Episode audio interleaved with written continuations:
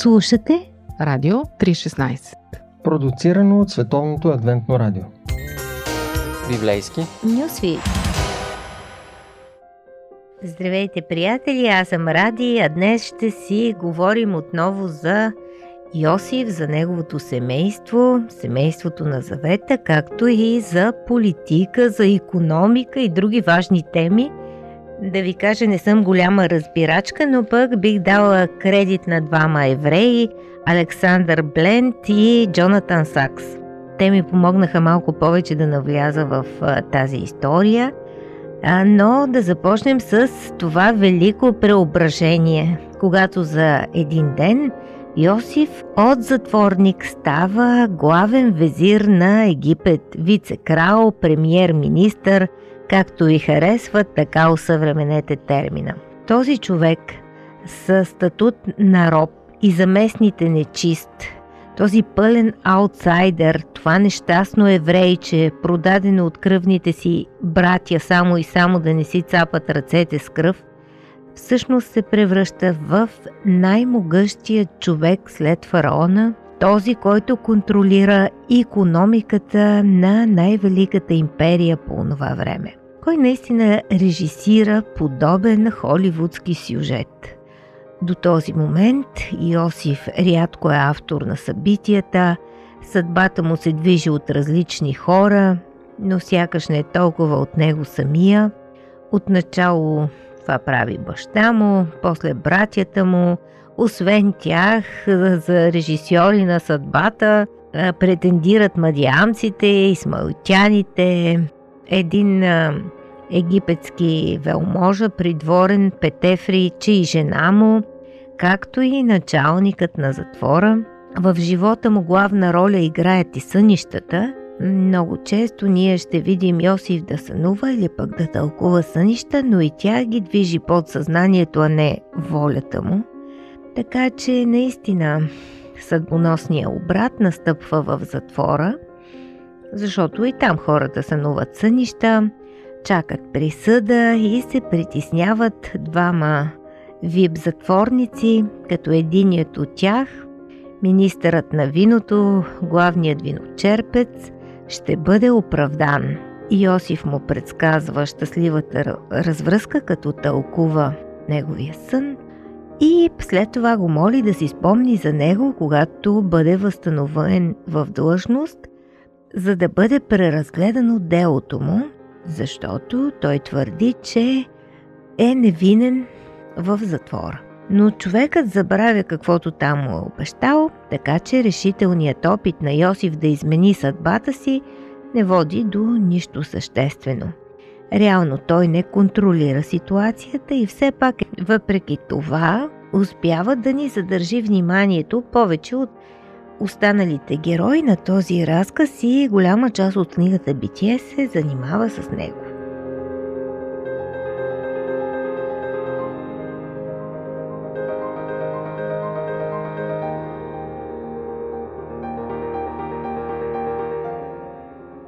И така, един ден всичко се променя.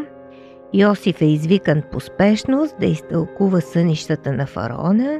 Бившия вип затворник си е спомнил обещанието в един а, форс-мажорен момент. И така Йосиф а, тълкува сънищата на фараона. Те не са просто обикновени, защото става дума за египетската икономика в близките четиринайсет години, но той прави много повече от това. Очевидно тези сънища вещаят опасност, която съвсем скоро ще стане реална. Йосиф дава прогноза, диагностицира проблема, народът ще гладува седем години, а после той с гениален ход дава и решението. Нека се заделя петата част от продуктите в изобилните времена, реципрочно седем поредни години, и така ще се спасим от това да ни изядат мършавите години, или както ги сънува фараона, крави. Планът се харесва и на фараона, и на неговите чиновници. Той пита, може ли да намерим човек като този, в който е Божият дух. Това не е само мъдър човек, там мъдреци много, даже професионални, по-скоро човек, който изявява такъв ум, че в него се вижда божественото действие. Такова впечатление създава Йосиф и така, трийсет годишен, той става най-влиятелният човек в региона. Неговата административна компетентност е изключителна. Той пътува из страната, организира събирането на зърното и следи за безопасното му съхранение. Има коментари, които смятат, че очевидно е бил и архитект, защото как да се съхрани толкова много пшеница? До тогава не са строени такива съоръжения. Някои смятат, че пирамидите, освен погребална функция, са имали и тази задача. Зърното трябва да се предпази от гниене, от а, други проблеми с него. Не ги знам съвсем и аз. Но очевидно седем години то трябва да се съхранява добре. И в плодородните години то е толкова много, че накрая а, Йосиф престава да води отчет. Когато годините на изобилието свършват, реално неговите позиции стават още по-силни. Всички се обръщат към него за храна и дори самият фараон напътства народа, защото хората идват при него, вярват, че той може да реши икономическите им проблеми. Очевидно така има добър имидж, високо доверие сред народа и той казва: идете при Йосиф и правете това, което той ви каже. Така че на този момент всичко върви добре и тук вече разказът се измества от Йосиф, вицекралят на Египет, към Йосиф, синът на Яков, както и неговите отношения с братята му, които преди двайсет и две години го продават в робство. И след това започва да доминира тази история. Семейството идва на преден план, на политическата и административната дейност на Йосиф минават назад. Обаче, ако четем внимателно, ще видим нещо тревожно и противоречиво. Тази необичайна последователност от събития стартира, когато свършва среброто на египтяните за покупка на зърно. И тук вече започва икономиката на глада. Хората идват при Йосиф и му казват: трябва ли да умрем пред тебе, защото нямаме пари? А той има добро хрумване – да разменят зърно за добитък. За тях е изгодно, без друго нямат храна за себе си, камо ли за животните. Даже хетската царица няма фураж и а, показателен штрих от папирусите на онова време е как тя предлага фараона да си прибере животните в дар, за да си ги храни. И така хората се съгласяват, водят му добитъка си на стада. Следващата година вече те нямат сребро, нямат добитък, имат само земя, но и тя пустее, защото липсват семена за посев. Народът сам предлага да станат роби на фараона: купи нас и земята ни за хляб. Те си мислят, че му правят изгодно предложение. Резултатът от тази сделка е, че за кратко време, може би само за три години, всички пари, животни и земя стават собственост на фараона, с изключение на земята на жреците. Помислих си, все пак човекът е женен за щерката на жрец, облагодетелства съсловието, но всъщност може би жреците са били по-богати и не са а, така страдали от глада, че да се наложи да продават себе си. Освен себе си, разбира се, запазват и земята си. Текстът ни казва, че Йосиф пресели населението в градовете от единия край до другия край на египетските предели. Тук може да говорим за политика на изселване или за насилствено преселване, може би, която по-късно Асирия налага на Израил. Виждаме и персите, а даже и в по-модерни времена комунистите да се ползват от този подход, когато им трябва. Може би идеята е да се спази тази уговорка от гладните години, а не като отмине проблемът човека да си каже: несправедливо беше, това си е моята земя, тук съм се родил, това е земята на моите деди. и да си помисли, че всичко това е несправедливо, да започне да си търси правата над земята, а така преселени хората и документи няма. Не знам точно как е било, но предпазва фараона, който става собственик на земята, от подобни претенции. Йосиф казва: купих ви за фараона, ето ви семена, ето ви храна, каквото произвеждате, двадесет процента е за фараона, осемдесет процента за вас. Доста справедливо. По това време данъците в повечето царства са разпределени наобратно. Хората са щастливи, доволни, обнадеждени. Даже това, което му казвате: ти ни оживи. Дишаме по-леко, има спасение и за нас. Библейски послания. Истини от книгата, която съдържа най-важното. Едно предаване на Радио три шестнадесет. Да се опитаме да оценим политиката на Йосиф е доста сложно. Дали е постъпил правилно? Изглежда, че прави всичко това по своя воля. Фараонът не го моли за подобна услуга, но резултатът от неговата политика е безпрецедентното съсредоточаване на властта и богатството в ръцете на фараона, власт, която в крайна сметка ще бъде използвана и срещу евреите, защото два пъти срещаме понятието робите на фараона за египтяните, а същата фраза се употребява за евреите и това е една от ключовите фрази в историята на техния изход от Египет. Във времето на глада египтяните сами казват: защо да умрем пред очите ти и цялата ни земя да пустее, купи нас и земята ни за хляб, а ние ще бъдем слуги на фараона и земята ни за него ще ражда. И тъй Йосиф закупи за фараона цялата египетска земя, защото египтяните продаваха всеки нивата си, понеже гладът се засилваше на тях и така земята стана фараонова. Именно това повдига сериозен въпрос. Йосиф превръща египтяните в народ от роби, нещо повече. Той създава високо централизирана власт, която в крайна сметка ще бъде използвана срещу неговия народ.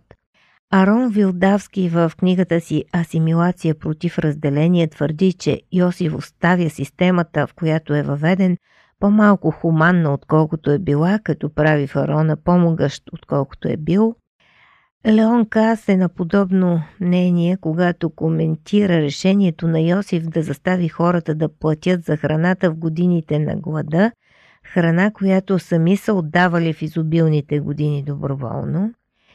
Йосиф спасява народа, като прави фараона по-богат, пише Кас, и по-могъщ, и макар да аплодираме неговата предвидливост и находчивост, може би справедливо сме обезпокоени от този човек, който извлича изгода от упражняването на своята богоподобна власт над живота и смъртта.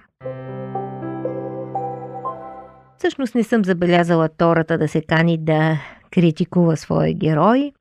Той действа наистина с лоялност към фараона и с благоразумие спрямо страната, а може би тук има скрита критика към неговия характер. Може би като дете е мечтал за власт, а като голям вече се опиянява от нея.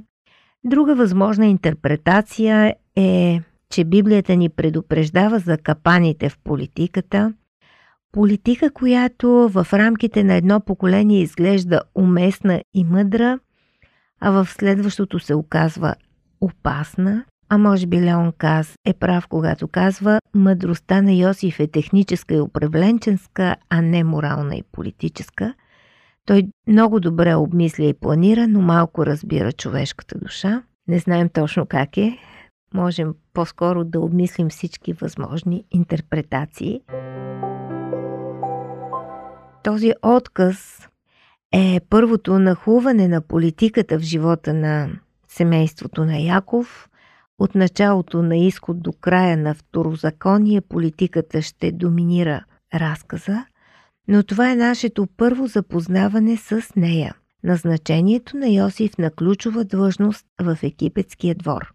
Ако за другото можем да спекулираме, едно е напълно ясно и това е абсолютната двусмисленост на властта.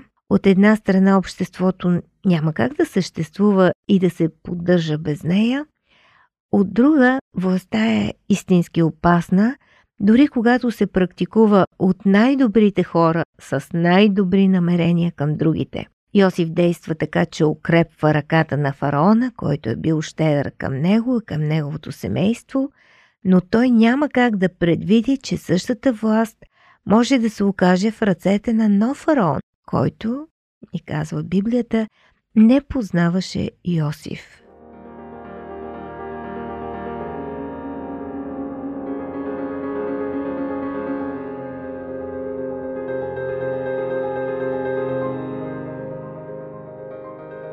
Сигурно ми се ще да мина с претенцията, че и аз разбирам нещо от политика или поне от критика към политиците, но за да съм честна, наистина в началото ви дадох моите кредити на Бленд и Сакс. Свикнали сме тези психологически тънки и многопластови истории да ги правим по-черно-бели, за да ги смелим по-лесно. Затова и Йосиф винаги така е бил в образа на супергерой, супер вярващ, супер добър и прочее, но хората са си хора, дори когато са известни праведници и са спасявали света от глад. Може би Йосиф не е чак така съвършен, както и на мен ми се е струвало в началото, когато съм чела тези истории. Може би властта наистина тече с тази подмолна река на опиянението от нея. Не съм била на власт, няма как да знам. А вие всъщност какво мислите за властта и за праведника? Йосиф, ще ми бъде интересно да коментирате. Все пак, понеже се почувствах малко виновна, че го представих не толкова добра светлина, искам да кажа и две думи в негова полза съвсем накрая. Народът, в крайна сметка, сам поиска Йосиф да изкове закон за данъчната политика, т.е. това съотношение двайсет процента за фараона, осемдесет процента за тях, една пета само е данъка, дали днес не сме на същото положение или по-зле. И този закон очевидно се е считал за толкова добър, че е просъществувал достатъчно дълго, за да бъде споменат и от гръцките историци на древния свят. Краят на историята, на този епизод по-точно, разбираме, че египтяните остават без земя с двайсет процента данък към фараона, а в това време израелтяните са свободни, както и жреците, те живеят в ситост и се умножават. Може би това пък наистина е заслуга на Йосиф.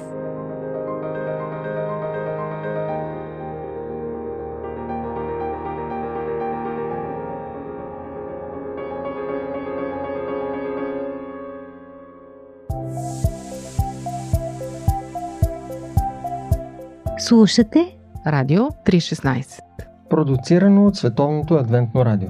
Сайт три шестнайсет точка би джи.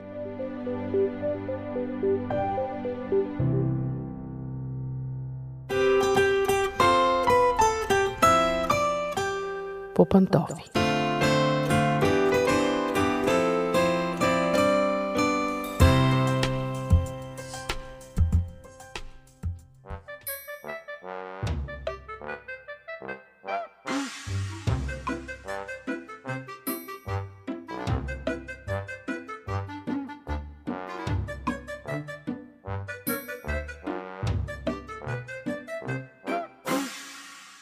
Здравейте, уважаеми слушатели, аз съм Мира. Отново започваме да си говорим за нещата вкъщи, нещата с децата, нещата помежду ни и изобщо за това какво се случва в семейството.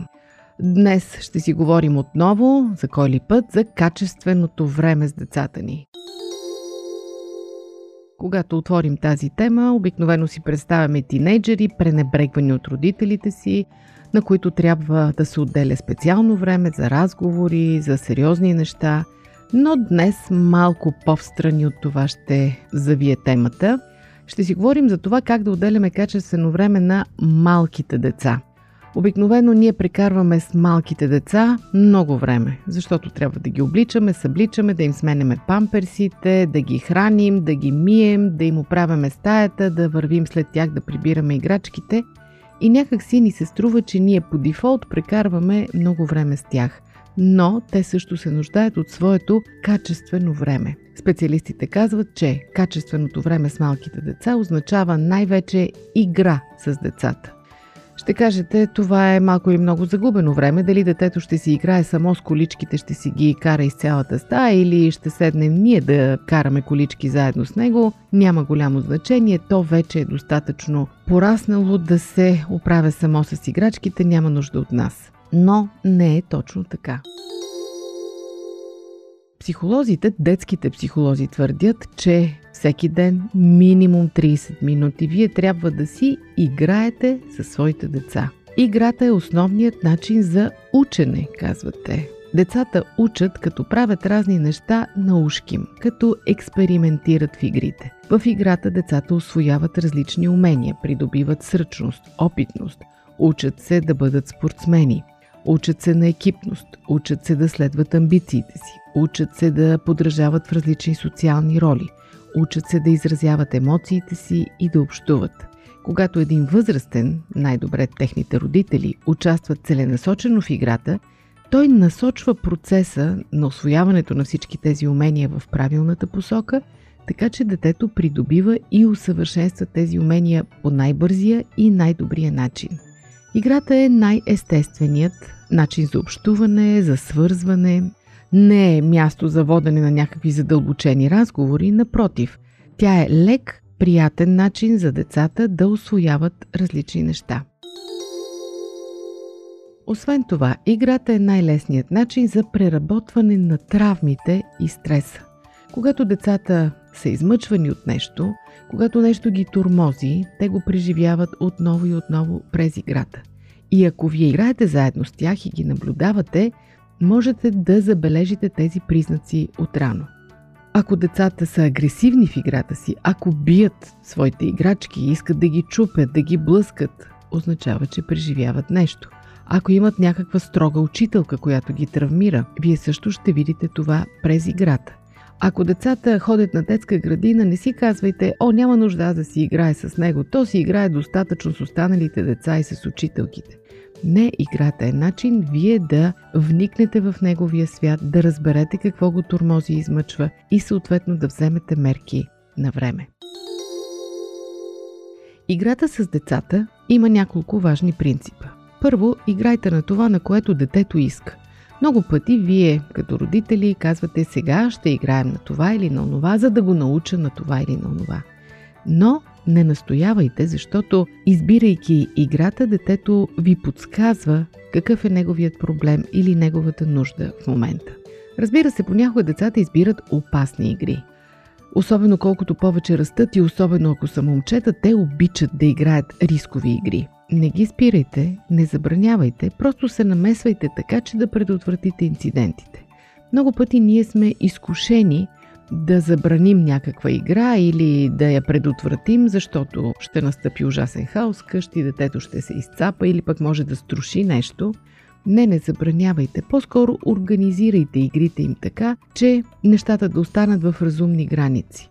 Ако детето много иска да се катери по дърветата, изберете ниски и безопасни дървета. Ако иска да тича през локвите, просто му обуйте гумени бутуши. Ако иска непременно да играе с пластилин или да рисува с водни бои, неща, които са доста мръсни, просто му сложете гумена престилка, махнете килима от пода и го оставете. Животът събран в едно интервю. Живот – джобен формат. Вие слушате Радио три шестнайсет, продуцирано от Световното Адвентно Радио.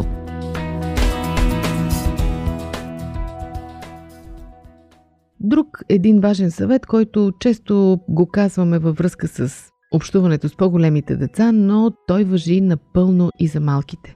Не си гледайте телефона, не си превъртайте работните задачи на ум или да си разрешавате личните проблеми, чатайки с някого, докато играете на уш с детето. Защото на вас играта с детето може да ви е скучна, да висите пред кукленската къща и да пиете чай на ушки може да е ужасно досадно за вас, но не го правете докато си превъртате телефона. Защото утре, когато детето ви порасне, когато вие искате да разговаря с вас, то ще прави същото. Ще превърта телефона или ще гледа в екрана. Малките деца имат нужда от кратко внимание. Те ще ви извикат, за да построите кула с тях или да се поборичкате заедно и след пет-шест минути вече това ще има омръзнало и ще искат друго. По-големите деца искат повече внимание, но пък в замяна на това няма да ви викат толкова често. С две думи, въоръжете се с търпение, независимо от възрастта на детето. И не забравяйте, че всичко може да се превърне в игра. Ако вие искате да научите детето си, примерно, да бели картофи, да простира пране, да сервира и да отсервира масата, превърнете го в игра, в състезание, превърнете го в търсене на нещо скрито, сложете състезателен елемент или пък го превърнете в приключение, но така децата могат да освоят домакински умения, да започнат да поемат част от домакинските задължения, приемайки го като част от играта. Само ще ви припомня класическия пример на Том Сойер, който успява да накара всички деца в квартала да бладисват неговата ограда и дори да го считат за привилегия, само защото той успява да превърне това в игра. Не забравяйте, скъпи приятели, вие родителите сте първият и най-важен критерий в изграждането на самооценката на детето. Ако на вас ви е приятно да общувате с него и вие му го показвате, то разбира, че е важен и ценен човек, чиято компания е важна и ценна за другите. И обратно, ако му показвате, че ви е досадно и скучно с него, ако бързате да се отървете от него и неговите игри, тогава му казвате, че то не е особено ценен човек и че общуването с него е загубено време. Тоест, насърчавам ви, играйте си със своите деца, колкото и досадни и глупави да ви се струват техните игри. Защото всяко друго нещо може да почака. Прането в пералнята може да почака. Несготвената вечеря може да почака. Приятелките в месенджер могат да почакат. Дори работните ви задължения могат да почакат. Но детето ви никога повече няма да бъде на три годинки. Или на четири, или на пет. Тези моменти отлитат безвъзвратно и ако ги изпуснете един ден, ужасно ще съжалявате. Затова ви насърчавам. Играйте си със своите деца. Отделите им време за това. Ще бъдете възнаградени стократно. Това беше от мен за днес. До чуване, до следващия път.